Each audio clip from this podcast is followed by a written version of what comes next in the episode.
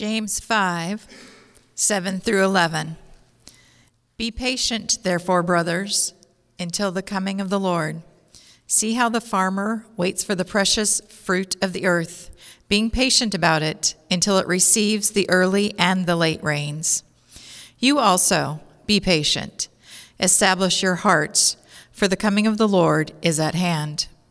Do not grumble against one another, brothers, so that you may not be judged. Behold, the judge is standing at the door. As an example of suffering and patience, brothers, take the prophets who spoke in the name of the Lord. Behold, we consider those blessed who remained steadfast. You have heard of the steadfastness of Job, and you have seen the purpose of the Lord, how the Lord is compassionate and merciful. That is the reading of the word for us today. Let's pray. Father, we are very grateful for your word. God, we're grateful for your wisdom, your infinite wisdom. God, how you know us so well. God, how you teach us on how we ought to live, especially today on how we ought, how we ought to act in times of great suffering and in times of oppression. So we ask, Father, that you would please, first and foremost, be glorified as we sit and receive your word this morning. We ask, God, that the beginning of this worship service cultivated our hearts, tilled them up, got them ready to receive the planted word. And we ask, God, that you would please, by your Holy Spirit, minister to us. Encourage us, Lord. But correct us if need be. I pray, God, that as we read your word together and as we study your word together, that you, Lord, would lead us to worship you. God, that we would worship your son Jesus this morning. It's in Jesus' name we pray. Amen. Amen. Um, if you're with us this morning for the first time, welcome to Apostles Church. Very thankful to have you here. Um, we are currently going through the book of James. And it's been a really good book. It's been a huge blessing and encouragement to all of us. And we're, we're coming to the end of this series. This is the second to last sermon. So I'm not closing it down, but I'm, I'm almost there. In the first book of the Bible, there is a story that begins to answer the question of how everything bad in the world came to be. We know it as the fall, it is the moment in human history where Adam and Eve, the first man and the first woman created by God, disobey God and decide to determine for themselves what is good and what is evil. And through this one's transgression, excuse me, sin entered the world, and by virtue, all sorts of injustice followed. You only have to read the first few pages of the Bible to witness the first accounts of deceit, suffering, and oppression between mankind. Because as soon as mankind begins to decide good and evil for themselves, they start doing it in a really crooked and distorted way. Instead of loving the creator, we started loving the created, Paul says in Romans 1:25. Instead of loving and serving one, one another, we begin to love and serve ourselves, oftentimes at the expense of others. Paul tells us in 2 Timothy. Thus, injustice, oppression, suffering, it spread like wildfire. If you read through the Bible, you will quickly see how good of a job the Old Testament authors do at recording how terribly awful mankind can actually be towards each other and towards God. But we don't have to read the Bible only to see how horrible mankind can be. We can quickly go ahead and slide over or swipe over to our newsfeed on our iPhones, and we're instantly seeing tons of stories, countless stories about murder, rape, racism, fraud, and all other forms of oppression and suffering that happen daily. I'm a father of two little girls, so when I see and read stories about sex trafficking victims, child abuse, child pornography, and any other grievous injustice, I can't help but get a little angry. I can't help but be upset. When I do hospital visits and see the suffering and the great distress caused by birth defects, genetic disease, illness, drunk driving, depression, you name it, I can't help but get frustrated. I can't help at times to be filled with sorrow over these things. I can't help ask myself sometimes, why them and not me? When we all really think on the suffering and the injustice in the world caused by sin, I think the words of the psalmist in Psalm 94 become our own prayer, whether we know it or not. How long shall the wicked exult? They pour out their arrogant words, all the evildoers boast. They crush your people, O Lord, and afflict your heritage. They kill the widow and the sojourner and murder the fatherless. O Lord God of vengeance, O God of vengeance, shine forth. Rise up, O judge of the earth, repay to the proud what they deserve. God, please fix this. Judge those who make it their business to hurt, to destroy, to oppress, and to murder the innocent. How long, O Lord? I know these words and feelings on this topic are not unique to me. I think many, if not all of us here this morning, share the same emotion and heart towards these issues. I know that there are many in this room who have suffered themselves a great deal due to injustice or oppression. I know every single one of us has and will experience inevitable suffering that comes with the existing in a world marred by sin. At some level, every Christian is asking the same question, and that question is the psalmist's question How long, O Lord? Paul states in Romans 8 22 and 23 that creation longs for renewal. We long for it. That creation longs for justice. We want to see it and experience it. But it is not yet time. God knows this. James, the author of this letter that we're reading, knows this. So there is instruction on what we can do now as we both witness and experience suffering and oppression today. And I'm thankful for that. Now, if you're with us last week, you'll remember the topic of oppression and suffering came up already. At the beginning of this chapter, James strongly warns the rich and the unjust of the miseries that are coming upon them due to their wicked ways. These godless individuals spoken of here were accumulating wealth by oppressing the poor. They did this through fraud, holding back the wages of the poor laborer who tended their fields. We read about that in James chapter 5 verse 4. And then when challenged by these poor workers, these godless individuals would drag them into court, they would condemn them, and even go as far as to unjustly have them sentenced to death.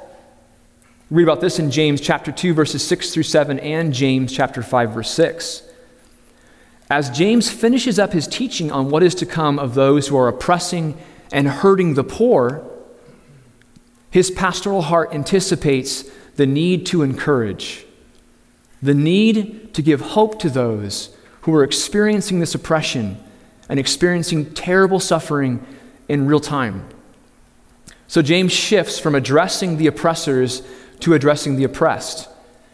And it begins with a simple exhortation. In James 5 7, he says, Be patient. Be patient. Why? Because the coming of the Lord is at hand. Now, what does it mean to be patient? I think as a child, I thought patience was just waiting. But any quick trip to the DMV you'll realize that patience and waiting don't really go hand in hand, right? You don't need to sit long in that line to realize that people are frustrated and not patient. There's a thing called impatiently waiting. I think we do that quite often. Merriam Webster has a good simple definition of what it means to be patient. They define it as this bearing pains or trials calmly or without complaint. In other words, being patient is having the capacity to accept or tolerate delay, trouble, or suffering without getting angry, upset, or annoyed. Hmm. How many of us today can actually say that we're patient people? If you're asked like that question, it might not do do any good. So later on, ask your spouse, ask your closest friends, ask somebody if you're known as a patient person? You'll probably get a more accurate answer. I'm going to read a list of things that might help you identify if you're possibly an impatient person, okay? So listen closely. You know you are impatient if you never let the microwave finish counting down. You know you're impatient if you arrive everywhere early and are kind of annoyed by people who merely arrive on time. You know you're impatient if you know with bone chilling certainty that the closed door button on the elevator is a total lie. You know you're impatient if the person in front of you at a traffic light has about 0.5 seconds to move when the light turns green before you lay on the horn. you know you're impatient if your family is always walking behind you. You know you're impatient if, you utterly, if you're utterly baffled by people who do not feel the need to hurry. You know you're impatient when you're texting someone and the three line, the three little dots appear more than once and you desperately want to text question mark, question mark, question mark. You know you're impatient if you're on hold for more than a minute and you hang up, they'll just have to call you back. And lastly, you know you're an impatient person when you are constantly looking to shoot the gap while walking behind people on the sidewalk who are not walking at your desired pace. That one hits home for me some reason. I think it's safe to say that in general, we all could use a little more patience. And James tells these discouraged, suffering Christians to be patient. But why is this his counsel? Be patient for what? James 5 7 tells us this. Be patient, therefore, brothers, until the coming of the Lord. Now, when we experience great suffering or injustice, there are two basic responses that we humans default to. We will either try to take matters into our own hands, try and get back to those who are wronging us, seek vengeance, an eye for an eye, a tooth for a tooth, pick up the sword, so to speak, and demand justice, pick ourselves up by our own bootstraps. That's one response to suffering or oppression. Or the other response is, response is we can simply give up. The wicked will always win. Nothing will ever change. God will never do a thing to help us, and we can slip into despair and hopelessness. James is arguing that there is another way, and that way is to be patient. Stand firm. Wait for the Lord to make right all the wrong. Trust in God, remain steadfast, lean into the sure hope that God will most certainly come.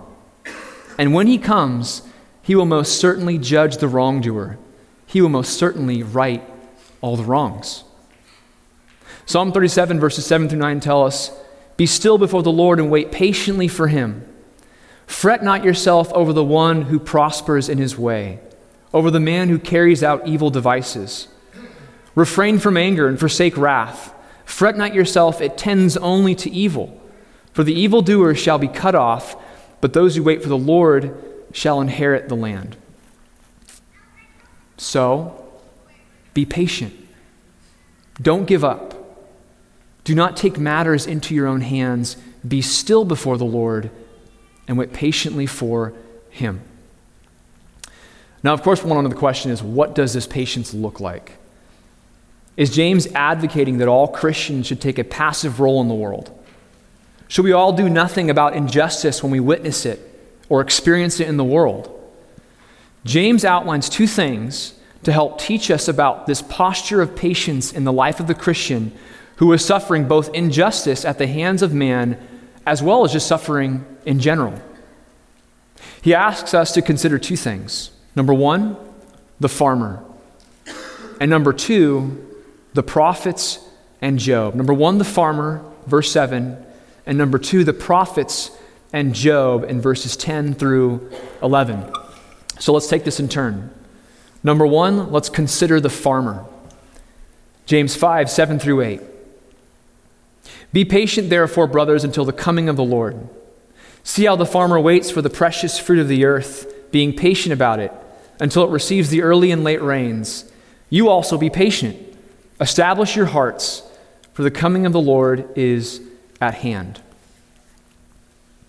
Now, James draws this illustration from a familiar way of life to help articulate what it means to be patient in a, in a time of suffering, in a time of injustice. He answers the two questions here why we must be patient, and he also answers the question what this patience looks like. Now, this illustration is somewhat lost on us here in North America with little to no knowledge on how farming is. I think the most concerned about farming we are is whether our food is organic or not. But this illustration is very helpful. And I want to share a few things that will help us understand what James is saying when he uses a farmer as an illustration.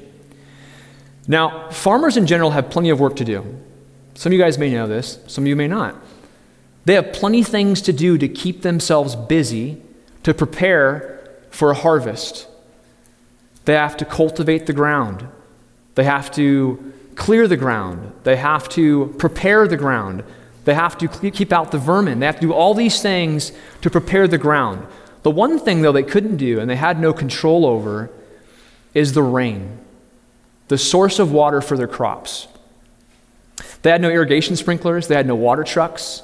So these farmers heavily depended on the faithfulness of the rain. Without the rain, there would be no harvest. All they could do was wait. Now, in this part of the world, James brings up the early and the late, and late rains in this passage.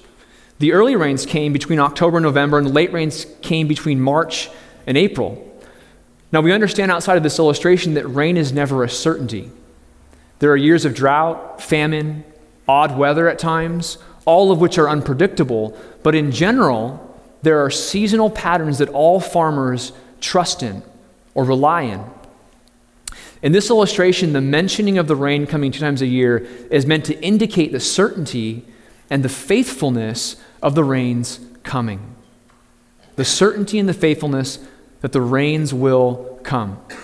And here's the point that James is making. Just like the farmer can't force the rain to fall to the ground, we can't force Jesus' righteous return and reign. There is no amount of impatient action that will push Jesus to come early.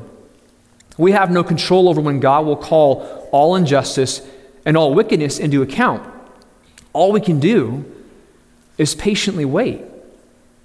But the motivation that we have here is that He will come. As certain as the rains will come in this illustration, these farmers relied on, Jesus will certainly come. He will faithfully return. James now gets to point two. What does it look like to patiently wait? Do we just stand around and stare up at the heavens waiting to see Jesus in the clouds? Do we passively go about our lives inactive?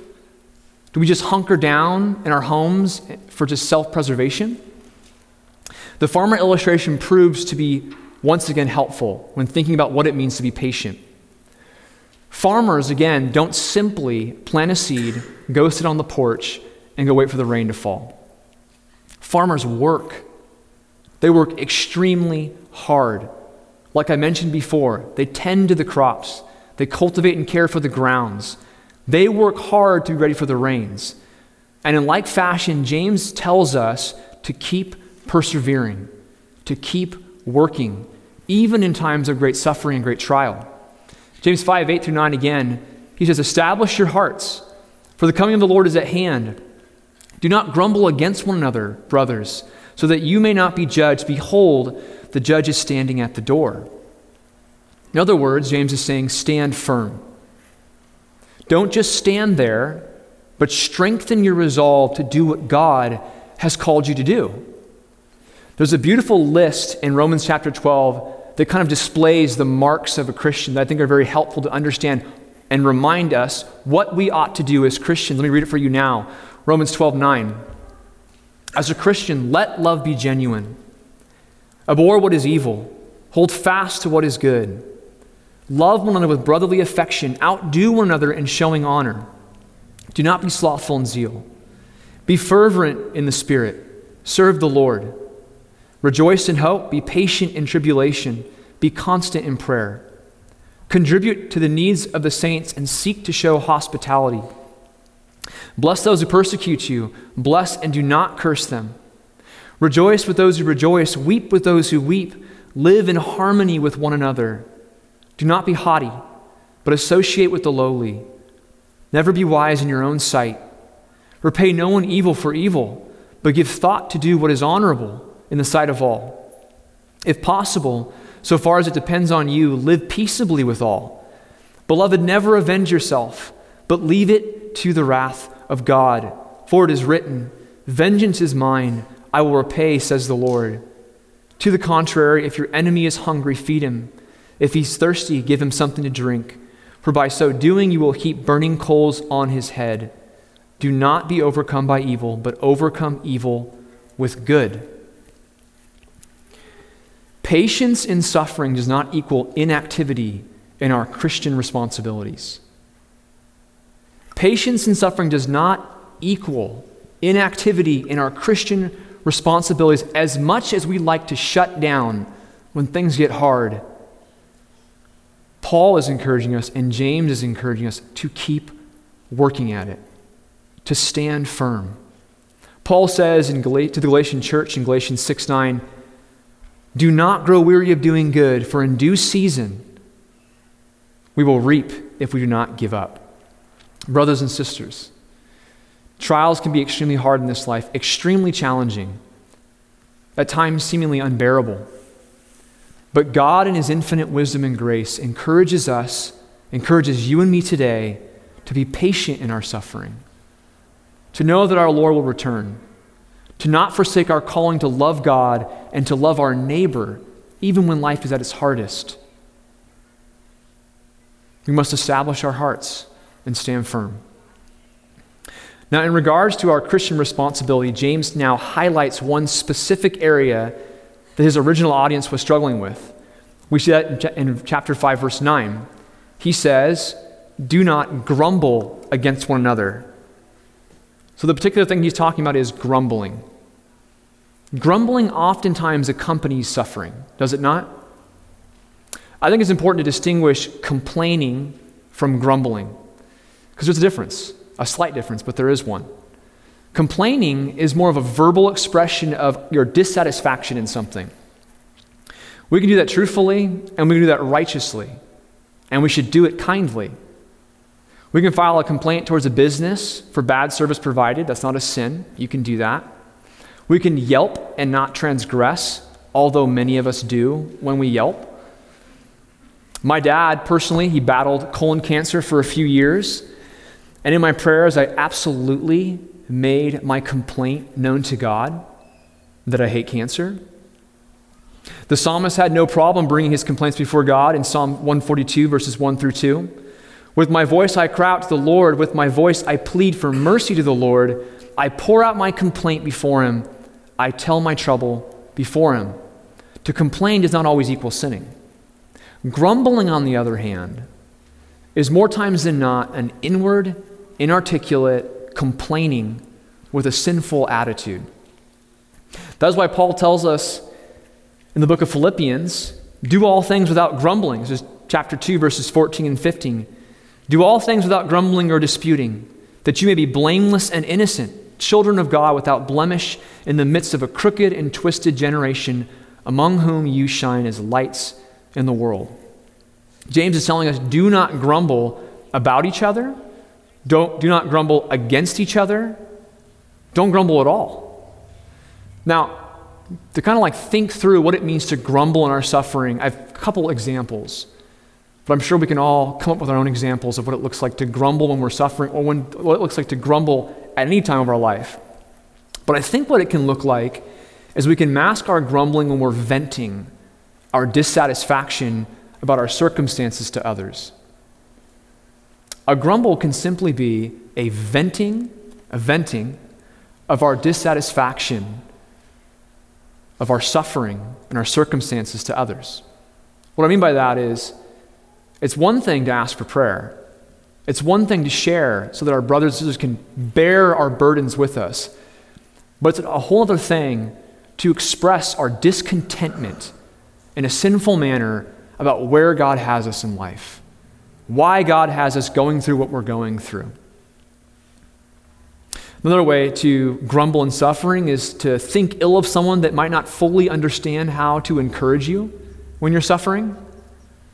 When someone's just trying to serve you or minister to you and they just miss the mark, whether their words aren't as kind as they may think, or it was just an unfit word, We can inarticulate a grumbling and complaint towards our brother and sister, assuming the worst. The other way we can do it is we can assume the worst about others who are suffering. We can grumble to ourselves about an, an individual who is suffering, whether we're comparing and contrasting our own suffering with them, whether we're comparing and contrasting how we think they should act, or how we think they're go- how they think they're responding to this.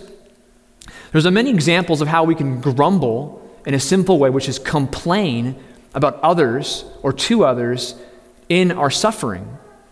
These are just a few examples. But grumbling is not restricted to our suffering. I think all of us can testify to that. We sinfully grumble and complain about a lot of things, right? Our marriages, our careers, our looks, our lot in life. I mean, there are so many things we can grumble about. There's no end to them. And what grumbling does, it ultimately shows your discontentedness with God. When the people of Israel wandering the desert, they nonstop grumbled in the book of Exodus and Deuteronomy. It's recorded they grumbled against Aaron and Moses. They specifically, by name, grumbled against Aaron and Moses. But God tells them in Exodus 16 8 that their grumbling is not against Aaron and Moses, it's against him. Grumbling against anyone, anyone, ultimately is an expression of your discontent with God and His will.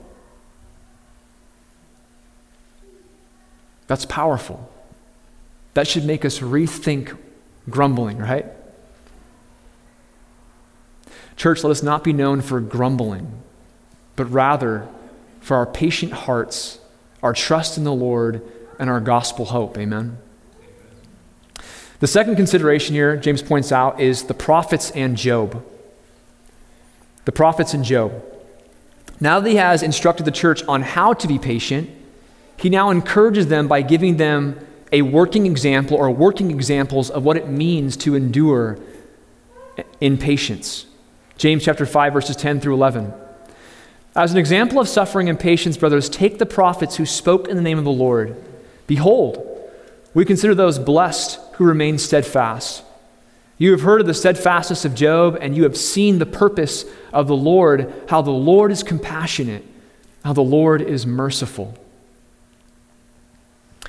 The example of the prophets in Job is one that should both encourage us today and also teach us a few lessons on Christian suffering.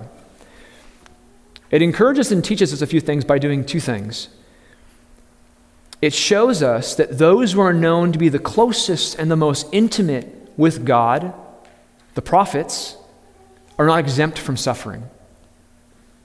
It also shows us that those who endure to the end are considered blessed, which is a beautiful gospel hope. The godly are not exempt from suffering. Let's take this in turn. The godly are not exempt from suffering. Now, it was not uncommon to associate suffering with personal sin. And there can be a direct connection between our sinning and our suffering at times. We'll learn more about that next Sunday. But many people believed and still believe that if you're experiencing great suffering now, it is because you have some deep, unconfessed sin in your life. And if you don't, then you won't experience suffering. You won't experience hardship you won't experience trials. Rather, you'll experience great prosperity, wealth, and health. You'll just have blue skies ahead of you and a huge bank account. This is false teaching. Completely false. James uses the prophets as an example to show that godliness and suffering are almost synonymous. Godliness and suffering are almost synonymous. Jesus said in Matthew chapter 5, verses 11 through 12, Blessed are you when others revile you and persecute you and utter all kinds of evil against you falsely on my account. Rejoice and be glad, for your reward is great in heaven, for so they persecuted the prophets who were before you. Everyone will experience some form of suffering in this life, but especially the Christian. When James' readers read this part of this letter, no doubt these Christians were thinking of men like Moses, Jeremiah, Isaiah, John the Baptist, who was beheaded for his faith in Christ. And upon hearing this, they were reassured that their suffering was not just results of sin, but rather their suffering was an indicator of their salvation. That their suffering was an indicator of their salvation and not an indicator of their condemnation. Now, Job, if you know the story of Job, then you know that he was accused of this very thing. Job was a man who was known by God as a righteous man. So, so much so that God allows Satan to afflict him by taking away everything he had in order to display God's devotion, excuse me, Job's devotion to God. Satan takes away his children, his wealth, his employees, his animals, his estates, his health, everything. Satan afflicts him on all fronts except for his wife. And if you know about Job's wife, then you would probably think that as more of a loss than a win. Yeah. But Job, but Job experienced terrible suffering, absolutely terrible, horrendous suffering. And Job's friends tell him that he needs to confess his sin because that has to be the reason why God is doing this or why God is allowing this. And Job fights that. Job fights this because it's not true. So James uses this story of Job to confirm that suffering happens to all of God's chosen people. And for some of us who are tempted to believe that our suffering was un- is unique to us, I'm here to encourage you that it's not. Suffering is unique to Christians. Suffering is unique to godliness. Yes, every single person suffers.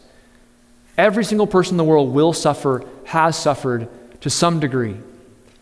But for us Christians, we have to understand that suffering comes with the territory.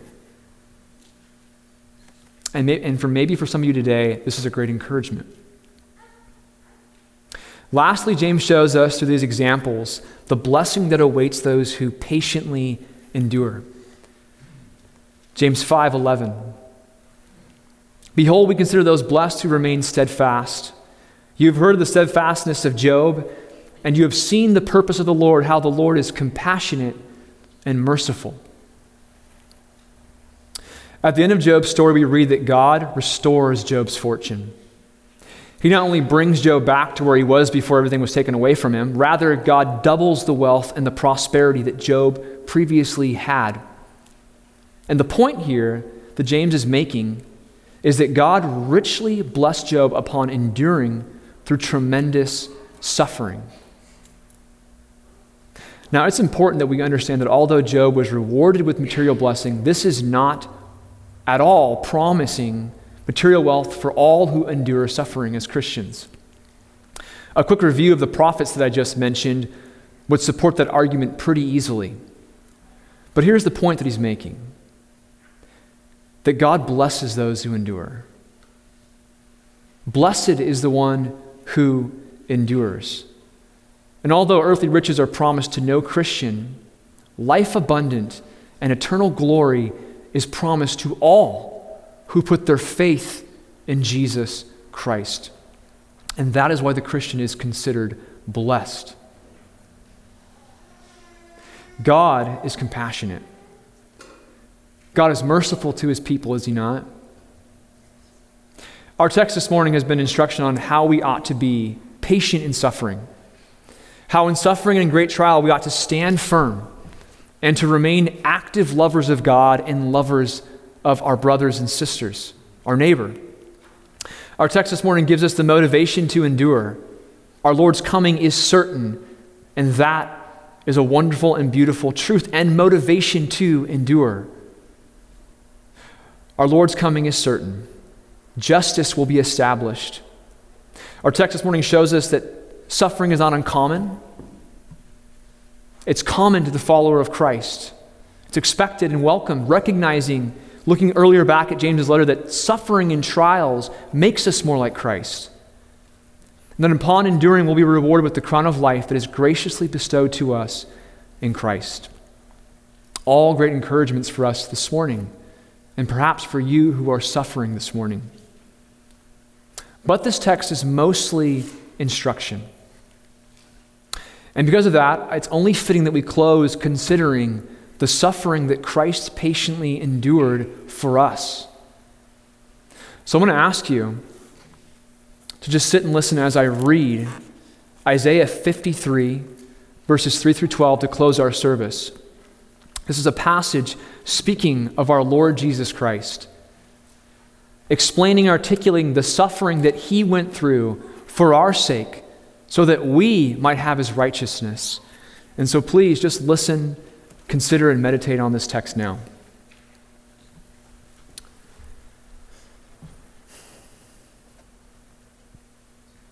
He was despised and rejected by men, a man of sorrows and acquainted with grief, and as one from whom men hid their faces.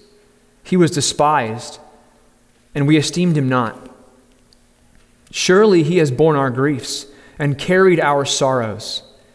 Yet we esteemed him stricken, smitten by God, and afflicted.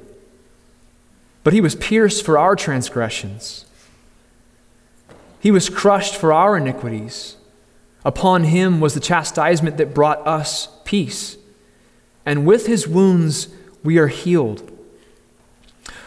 All we like sheep have gone astray. We have turned every one to his own way, and the Lord has laid on him the iniquity of us all. He was oppressed and he was afflicted, yet he opened not his mouth.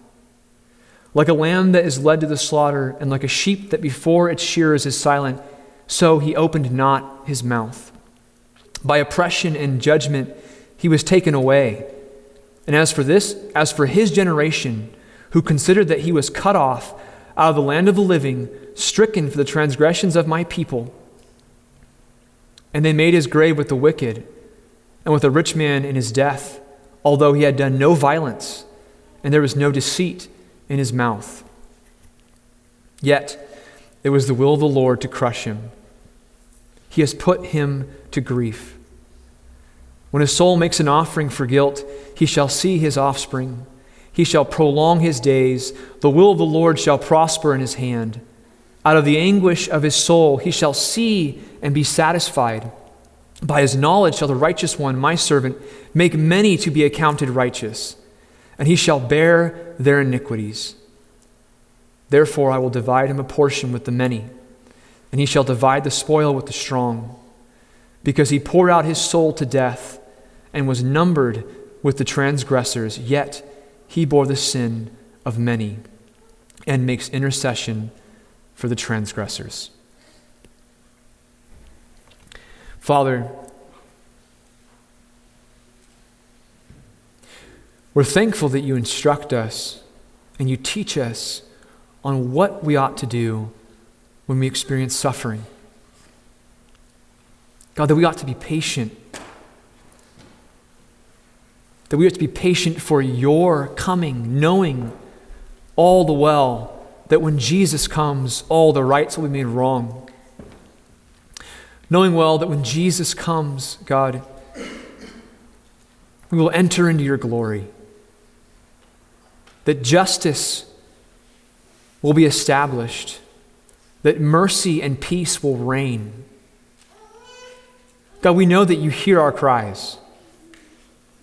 We know, God, that you care, that you care about the things that we are going through, our sufferings. God, we know we ought to stand firm. So we ask, God, by the power of your Holy Spirit, that we would be a people that does not grumble that we would be active in our Christian responsibilities to love and serve you first and foremost, and by doing so, loving and serving our neighbor. God, we thank you give us examples that help clear up our theology, that reassure us, God, how much you love us and that what we experience at times when we suffer persecution or oppression or any other sort of injustice God, we know you care. We know it's not a marker of your judgment on us, God, which it can be at times, God, but as, the, as a believer in Jesus, sealed by the Holy Spirit, God, we know that you are refining us. We know that it comes with the territory. And God, most of all, we thank you for the motivation to endure by looking at our Lord Jesus. by seeing the perfect example. God, that he did no grumbling as he was led to the slaughter. God, as he patiently endured the suffering that was brought about on him on our behalf. That he died on the cross for our sins. And from his death and resurrection, God, we have been given new life. We have been forgiven of our sins. There is no condemnation in Christ. God, we are your people, and there's nothing that will take us out of your hand as we put our faith in Jesus. So thank you, God, for that. We love you, and it's in the name of Jesus we pray. Amen.